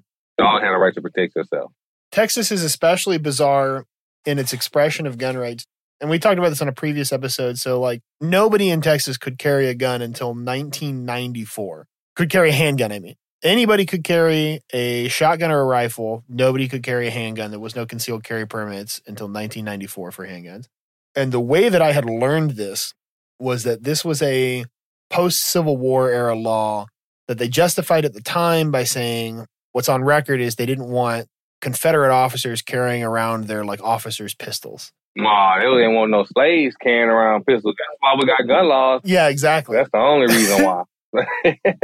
if you look at it, it's like, okay, so this is the era of the lynching. This is the era of like the lynch mob from like post Civil War all the way up to civil rights. So you're allowing people to openly carry guns, rifles, and shotguns, which are the weapon of choice of lynch mobs. And you are telling people they cannot carry handguns, which is a defensive weapon, something you can tuck away and have in a pinch, right? And so it's like if you're looking at it logically, regardless of what people wrote down about it at the time, which could be bullshit, right? Because people lie. We know this, especially when they're trying to times. like get racist laws on the books. uh-huh. People lie. But like logically, it's the only thing that makes sense was that they didn't want former slaves, they didn't want African Americans carrying handguns to protect themselves. And so it's like everything that we do in Texas with like guns, anything that anybody proposes for gun control has this sort of specter of post Civil War racism hanging over it. Whether it's an expression of gun rights and gun culture or it's a desire for gun control, they both have their roots in wanting to sort of manipulate the situation into like rich white's favor. It's really tough. But I guess I just wanted to say that like I appreciate that you're kind of like separate from all of that, kind of like taking ownership of gun culture and being Yeah. like, this is for me, this is for us. You don't want it, then that's on you. Because it's easy for us to do. Yeah. Army is a selfless service, man. Everybody believes in something. Every person believes in something separate. Something that the niggas don't believe in, man. Selfless service, man. If you fight for that right for real, if you really believe in what you were doing, the mission and stuff like that, your core values, and um, if you don't, man, it's people who will and like, man, you gotta think it's people who go out here and it could be in a bad situation, they'll lay down and you gotta think when 9-11 hit, people jumping out of towers and stuff like that. People are willing to, they're willing, you know, it's crazy. It's fucked up to say, but it's the truth. That's the other thing too that I was trying to get at, but I kind of lost it was that all of the people that went from like anti-gun to at least like accepting guns in my experience had like a light bulb moment where it was like something happened to them. I'm anti-gun, I'm anti-gun. You don't need guns. Nobody needs guns. Guns scare me. And then something happened to them and they're like, now I get it. Either I want a gun or like I understand why you carry a gun. hmm So many stories like that. And I wish that there was a better way to just like skip that, right? Skip that step. So people don't have to have something bad happen to them before they understand it. That's the unfortunate part, man. That's why self education and how you teach your kids about it. I tell people, black people, I am. So when it comes to guns, you treat them just like you do raise your kids. You teach your kids to respect you. Teach your kids to not fear you. If your kids fear you, they'll grow up and they're either going to whoop your ass or they're going to be scared of you. If you do that same principle with guns, that's why you teach your kids to respect you and not fear you. The same thing with guns, you teach them to respect guns and not fear them because if they grab guns when they grow up, they're going to use them as tools of fear or they're going to be scared of them and be like, I don't want to be near them, I don't want to do nothing, and be able to be easily intimidated and fearful when it comes to it. That's why it's all about respect. I love that, man. That's when it comes down to. It's all about respect and not fear. If you want to be tools of fear, come from a household where seen as tools of fear, and that's what should be sought as. That's what I'm saying. My great grandmother carried a pistol, and she was the breadwinner of my family, but nobody else did. My mom, my auntie, my uncle, nobody else. They were anti-gun as hell. That's fucking metal though. Yeah, but the person who we got everything for carried that strap, and she left us guns when she passed. So it was a conflict, and I started as a child. She the boss. like, hey, our gun's bad. Taking responsibility for it. Yeah, my great grandma is the breadwinner of the family. She got a gun. That was like before 1994, right? She had that shit forever. Like way before me. I was born in '91. She was doing that to protect herself, to protect her family, knowing full well that that was a felony in Texas. Oh yeah, she shot somebody with it and everything. She used to run a barbershop, the first black on female barbershop in Galveston. Galveston used to have a Navy port and an Army port where they used to come in off the ships and stuff, and she used to cut their hair. And she would rent out the rooms above the barbershop, those old Victorian homes and stuff. It's all over Galveston, so that's what the business shop was.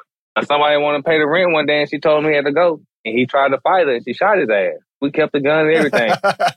She worked with the mob. She took a loan from the mob to start her barbershop, and she paid them back. And she used to cut their hair. They used to give her business advice and stuff like that. That's cool as hell. She carried guns, yeah, for real, for real. Family's still around today. Before anybody judges about taking a loan from the mob, I want to remind people that this was a time where it was very difficult for black women to get loans from banks. Hell yeah.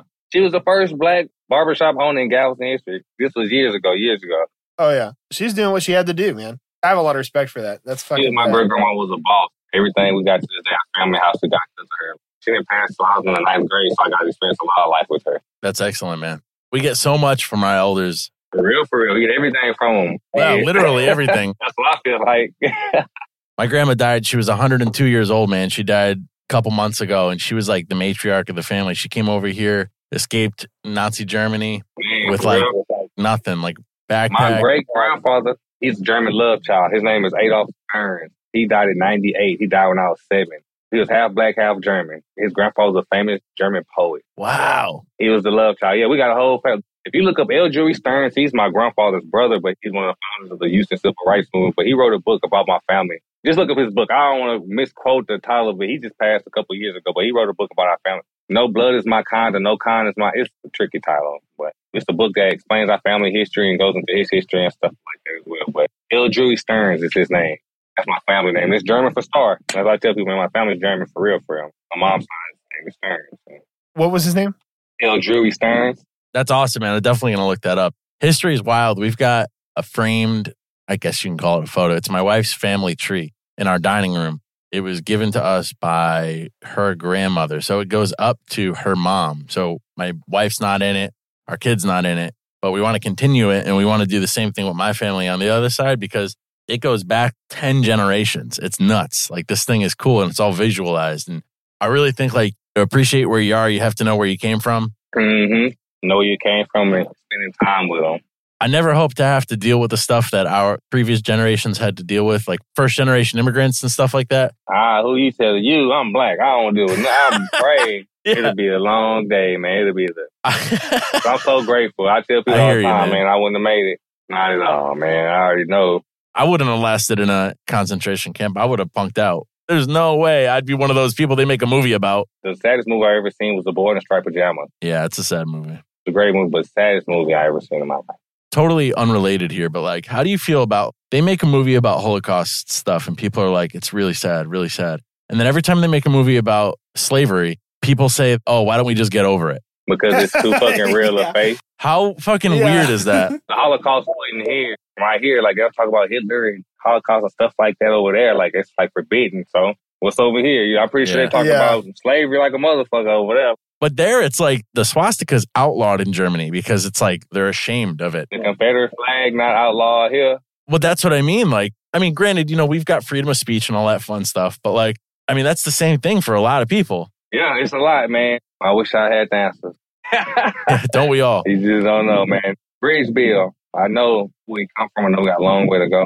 Like I'm from Texas. Texas is just as racist as it is uniting. I've seen racism. I've been in the army. There's racism in the military. I've seen it all. Man, I got a real deep dive into racism. Man, one of my favorite NCOs has a Confederate flag going across his tattoos. Man, he one of my favorite NCOs. Man, I really got to sit down and talk to him and.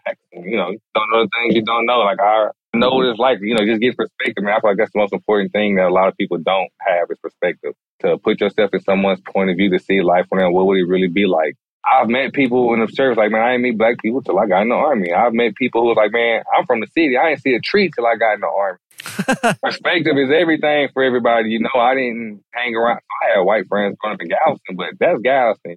Everybody white got black friends in Galveston. It's Galveston. So many black people going out into the world. College, I didn't have any white friends. I didn't go out into the world and, you know, co-workers and stuff like that, but I wasn't just befriend them. I didn't have any white brothers at all. I got a few white brothers and stuff now, you know, like them, my brothers, their family, their moms. I tell their moms happy birthday, their dad's happy birthday. Their parents send me stuff for my son when she was pregnant with him and stuff like that. Like them family, like I didn't, I didn't have that shit. And I see it's eye open. Like I know it's both sides. I, like I said, I know I ain't for everybody. I know that. You know, try to apply the same thing. Well, you're killing it, man. And I'm trying, man. I wish I get more no's than a lot of people think too. The hood and hood they turn off a lot more people than people realize. Yeah, And I get I'm it. I understand it. It's super scary. Even to some black people, it's scary. All black people not from the hood. And it's a lot of white people. I got Asian friends, white people from the hood. I got rednecks from Mississippi. I got a redneck, red bone, moonshine drinking uncle from Mississippi. Drink moonshine by the gallon. Right? He introduced me to moonshine. When I used to drink, I used to drink moonshine straight. Back roads, Mississippi moonshine. The difference. You can start to call it that shit for real, for real. You always hear that saying. There's a real hair on your chest. Hell yeah. All right, you got to give me a vocab lesson here, man, because I was under the impression that Redbone was a light-eyed, beautiful black woman from the South. You're close, you're not off. Most fair skinned, pretty eyed women will be red bone. My base tone is red. If you look at my skin, it's a red base tone. I'm brown skin, but it's a reddish brown if anything. So if you see a light skin, if she yellow bone, she's not gonna have that red tone. If she light skin with pretty eyes and stuff like that, how they're saying her base tone will be red. It's more prominent. My son's a sandy brown. His mom's brown. She's a yellow brown, like our base tone. He a sandy brown for me having a red base tone and his mom being a yellow brown. Like, you know, it's just DNA and stuff. It's just the same thing with black Yeah, people. man. You got red bones, you got dark skin, you got fair skin. Some people even be albino and stuff like that. But not really albino. They're just so fair they look like you, but they're black. And they'll call them albino and not a true albino. But yeah, the red bone is just, it don't matter the eye color. It's just her base Oh, okay, tone. okay. Be the base tone of her skin. She might be a brown red bone. She be a light skin red bone. Dark skin red bone will be a brown red bone. Can't be dark skin and red bone because the red not gonna show through the melatonin in the skin. Black math, you know, it's different, man. You know, I got to start putting math after words more. yeah. When you trying to explain Yeah. stuff, that's how I do it. I appreciate that, man. I definitely don't know everything. I don't even know a lot compared to some people. You know, we all come in different shades. I'm pretty sure Hispanic people can explain their tones and stuff better, and white people can probably explain their tones and stuff better, and African people can explain their tones a lot better. My tone's just pale as fuck. But That's it's my tone. different type of pales. Like, you know, even because black people get pale and stuff too. When black people get pale, they look sick, sick. I'm not as pale as my sister. My sister is Sarah. She glows in the sun. I was in the army with a guy named Steele. His name was George Steele. Short little guy, platinum blonde, natural hair. His skin was pale and he had platinum blonde. Hard hair. to look at. Whole deployment, he was red from sunburn and he was always and stuff, man. Deployment was hard for him. His scalp was peeling. I was like, oh man, it looked like skin cancer. Like, you gotta get out the sun. This, this is You probably had it all over. If I'm out in the sun for like more than 45 minutes, I've got to wear like a large brim hat and long sleeves and long pants. Man, he's the most pale person I've ever seen, but I've never seen nobody who's a true platinum blonde. Like, hair is real platinum. I'm like, dude, girls probably wish that was your daughter. Probably had his hair. Like, just look fake coming out your scalp. It's crazy to see. He's the only guy I know who's a platinum blonde. Girls pay for that. For real, I used to always tease him. I was like, man, you can sell your hair. Just wake up in the middle of the night to the sound of tremors. Shaving his hair, he's selling it on the black market. Enough to make a wig, you'll make more, man. You know how they say like if you kill an animal and it's tense, it ruins the meat. If you shave a white dude's platinum blonde hair and he's scared, does it fuck up the hair? I don't know. Will it make a shitty wig? That's funny. This wig was made with pure fear. yes, I prefer the hair of a relaxed victim. He ain't ever get to grow it out long enough in the army. I would have liked to see them grow it out long because it turn colors as it get longer and stuff. You know, it was crazy to see. You don't grow it this long in the army. It was like, man, it's coming out your scalp. it was a guy named Oric. Man, Oric was cool. He was another guy who used to shoot guns with. like the vacuum? I don't know if it's spelled the same. I think it's spelled different. Oric was cool. We used to shoot guns with him all the time. He was young, but had a head full of gray hair, like pepper gray hair, more grays than black. And people used to think he was so much older. He's like, I'm 22. And I'm like, man, this looks fake. Like, it's crazy to see. You know, like, man, it's just crazy to see. I exposed to a lot the military. Some people love that. My wife tells me she can't wait until I go gray. She loves older dudes. I got one in my beard. You can see it. The half foot with a little feminine. I got one gray right there, and I got peppers all the way around. I got grays coming.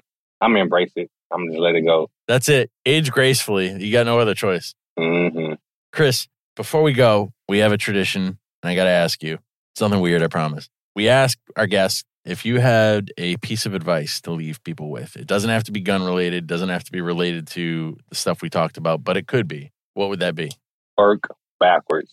Whatever you're doing, whatever you want to do, whatever your lane, start from your end goal. Like when it's all said and done, what do I want? Start from there and work backwards. What can you get there at your end goal? What can I make achievable now? And then not just work backwards. Let me tone it down a notch. What can I make? And just keep going, just work backwards. Before you know it, you'll be achieving stuff, meeting yourself more in the middle, and then you'll have a way higher output. You'll be on a different scale. You'll be on a different level looking at stuff. When you work backwards, you're coming up simultaneously. You're still working. That's why you, just work from the top bottom, I should say. I always say work backwards. If I want to work with somebody, like say if I wanted to work with Coca Cola, as an example, if I wanted to make a good nigga Coca Cola, I would try to find the CEO of Coca Cola and do whatever I could to talk to him to work down. He would have to pass me off to the marketing director to do whatever I need to pass off to the taste testing guy, the sample mixing guy, work backwards. I wouldn't try to build a brand to be just as big as Coke. Gonna be like, nah, you're a competitor. You know, I'm working backwards. This is what I want here. I'm gonna start with Coke. That's what I do with the HoodNeck. I wanted to work with Staccato. I reached out to Staccato. I started working backwards. I never thought they were like, you know, you don't know until you try. to not try is the ultimate fail for real, for real. So just try, just work backwards. You don't know the things you don't know. You think somebody might say no, they might say yes. You really don't know them. Yes, to be fucking you. will be like, man, they really yes. People be sending me guns. I would never thought they would be sending a black man free guns. like, let's be real about it. The only time I've ever heard about that is all the stories you hear about the old heads of the government dropping off guns in the hood. Like CIA, COINTELPRO shit. These motherfuckers be sending me guns. For what? Just to shoot, like, work backwards, man. You never know till you get that yes. And you're like, well, make a lot of sense, you know? yeah. yeah, hell yeah. I love it, man. That's yeah, awesome. Work backwards. As long as you're working, it's progressive. Chris, thank you so much for coming on the show, man. This was an absolute Instant banger. classic. And I appreciate y'all for having me. I feel like we say that, got to pat ourselves on the back here a little bit. Every episode is We, just we so keep good. getting these badass guests. Everyone we have on ends up being awesome. Never a miss. Well, we did have one miss, but we're not gonna say who it was. We had one miss, yeah, but we don't. Yeah, we don't talk about that one. That's funny. Nobody will ever hear that one either, but that's okay. if you listen to every episode, you'll figure it out. Don't put the clues together. I'm going to figure it out. Well, then we have the other one that we never aired. That's true. That's the real miss. That's the real miss. That's the bad one. There's levels, man. That's totally our fault, and though. that one's never coming out. We got 20 minutes into it and we're like, oh no. this is bad. And we were sucked in. We were like, is this real? It was rough. But anyway, That's why we don't do it live. yeah, we appreciate the hell out of what you're doing, man. I really think you're doing a good thing and benefiting the gun community by spreading your message and trying to get people involved.